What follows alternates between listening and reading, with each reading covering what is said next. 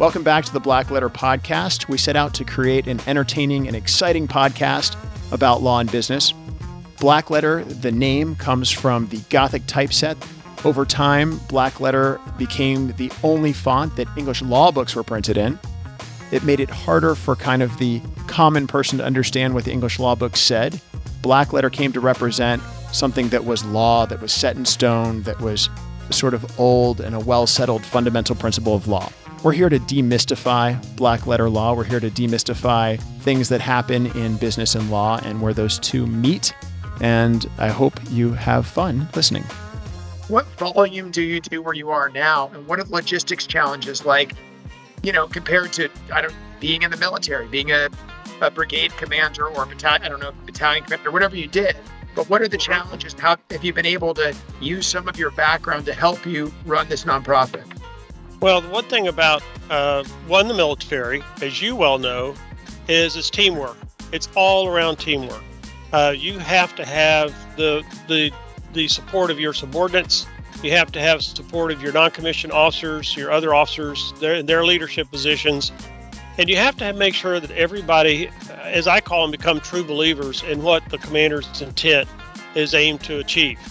So how you do that is you get everybody around and you explain to them what's going on and you ask for their input. We are about a thirty thousand dollar a month operation. So one of my one of my biggest challenges is to make sure we do that. So one of my big goals is to find enough, as I call them, true believers, people who really believe in what we're doing, can can understand what we're doing, and actually may have experienced it. They have friends who have service dogs. They have family members.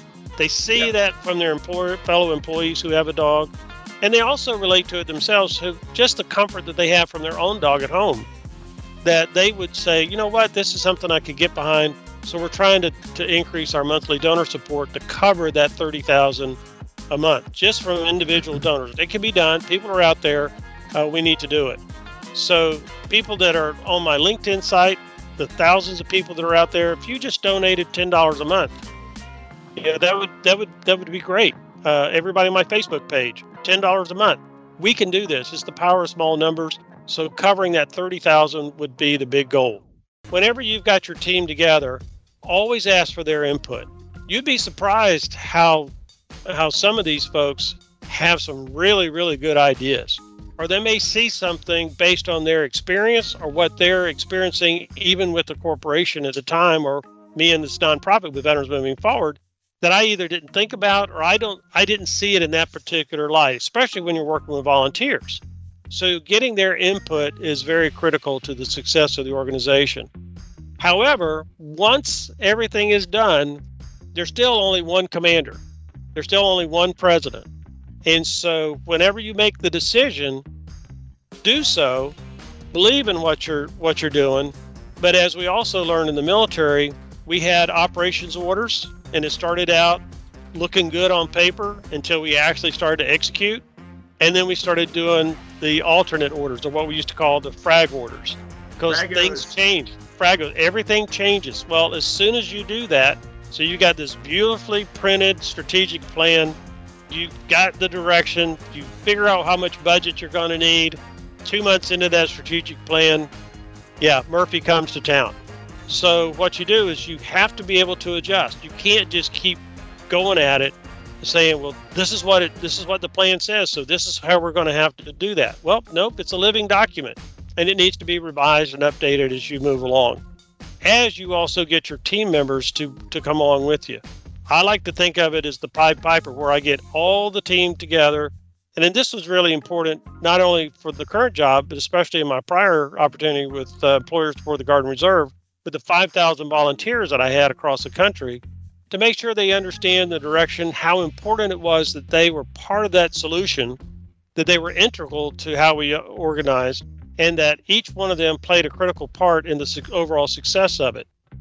One of my favorite things that I did, and uh, I've done it here with ESGR, I mean with uh, Veterans Moving Forward, is I had a slide that had just Lego pieces and I told everybody that you are, in essence, like a Lego piece. Everybody's a different shape, size, functionality, experience. Where do I go? Where do I fit? What? How does this do? I said, but at the end of the day, these Lego pieces are going to form the letters of, back then, ESGR, and today, Veterans Moving Forward, VMF. And it was, and so I had an artist guy to, to draw these letters with all these different Lego pieces and colors, but kind of looked like the letters. And I said, Mm-hmm. if you notice, they all fit. And if you notice, they all work together. And if you notice, they all accomplish the mission of a successful organization.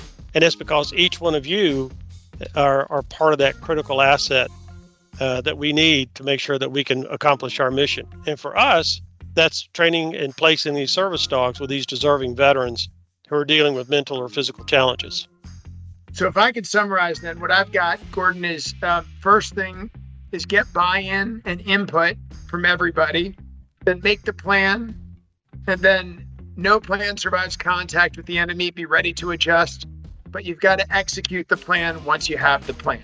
Those are kind of the the pieces of wisdom uh, that you you you've shared. Did I summarize that pretty fairly? Yep, and I would I would just add one other piece because every plan has a resource requirement.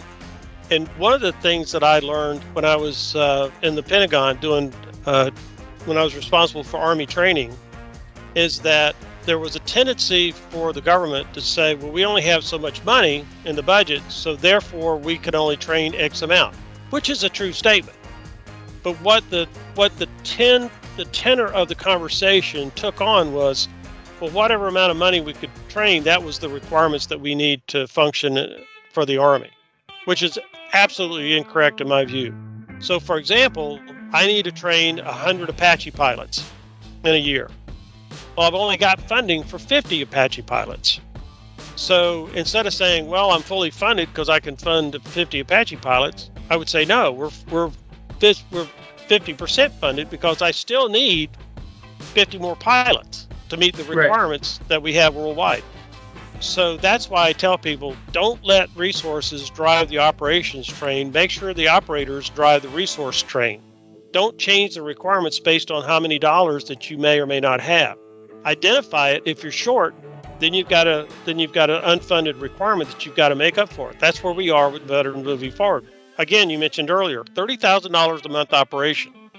So if I don't get thirty thousand dollars this month, that doesn't mean that we're that we're only training half a dog. Right. What it means is next month, whatever that delta is, I've got to raise thirty thousand plus that Plus month the delta. just to stay on track and, and, and still be able to Yeah. accomplish our mission. the platform has significantly evolved since I initially joined. When I initially joined, LinkedIn was just about the the connections, the connections piece. Right. But I think there's two other pieces to LinkedIn that are extremely important, especially for attorneys and raising their profile. Uh, the second is your profile itself and how you fill out your profile and how you, what you add to your profile and having a robust profile around you and who you are as a person and the problems you solve. And then the third piece is what is the content that you're sharing on the platform? And so Okay. often when I think about LinkedIn, you know, usually like, oh, tell me about LinkedIn. And then I'll go back to him like, well, tell me about your goals.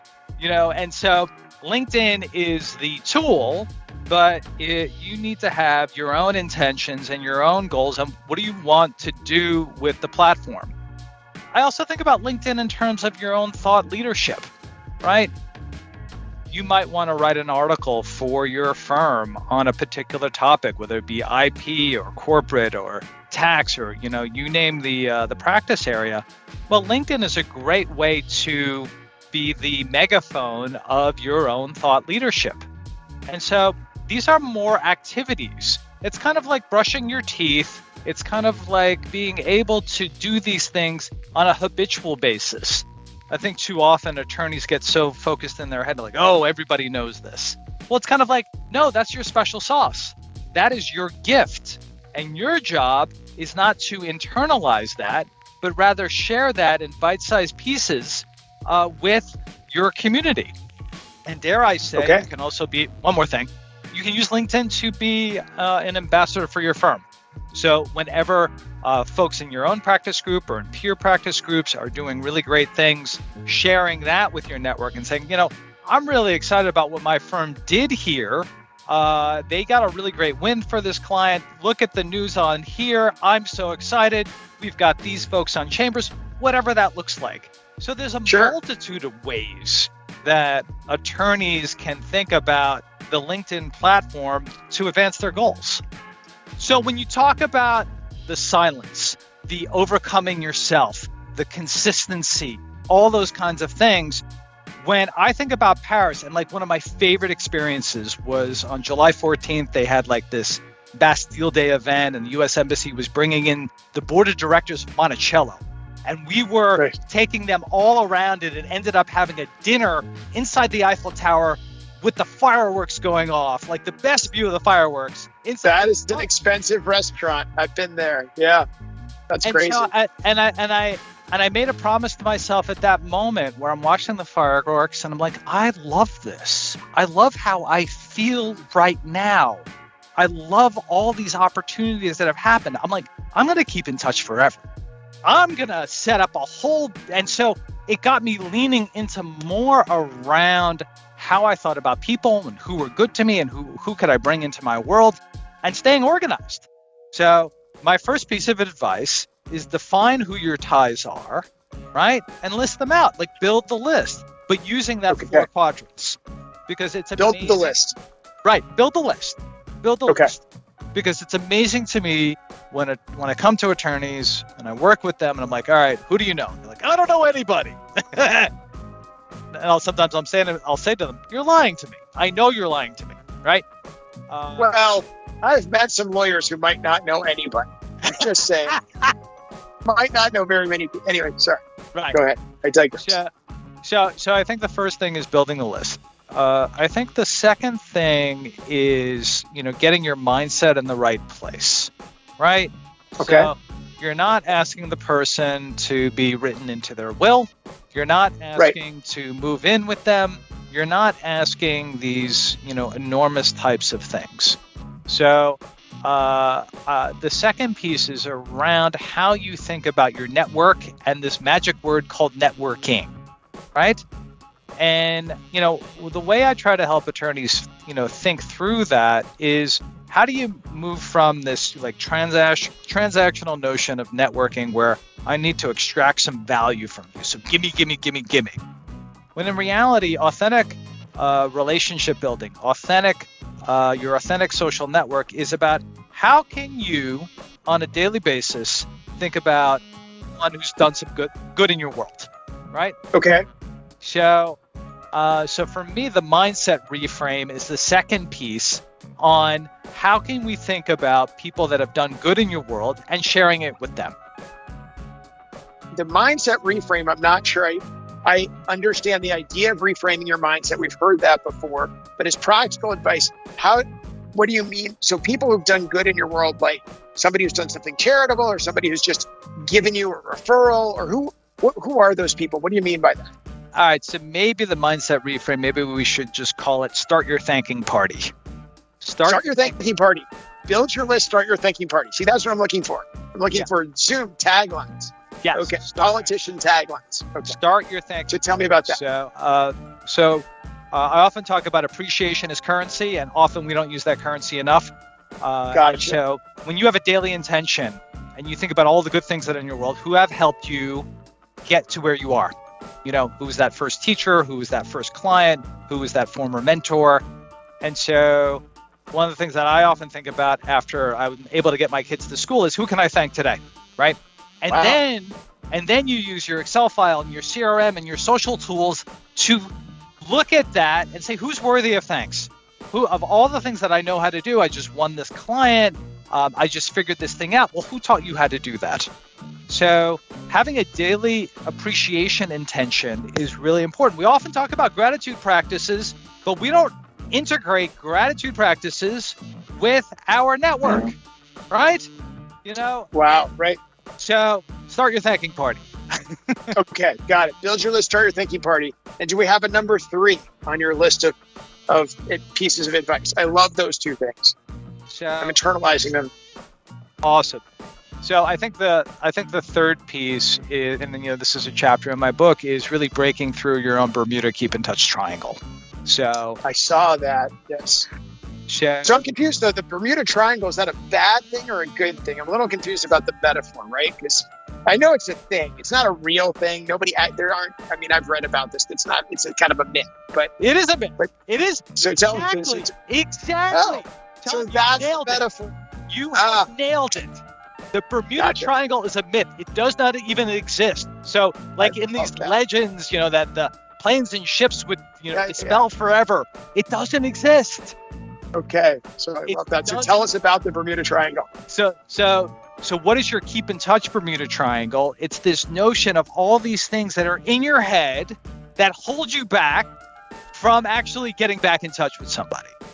Okay. So, so you've got your CRM or your Excel file, you've got your list, you've got all these things, but your heart is not in it because of what's going on. So it's, I know what you're. So you're like, I haven't talked to them since college. It would be weird.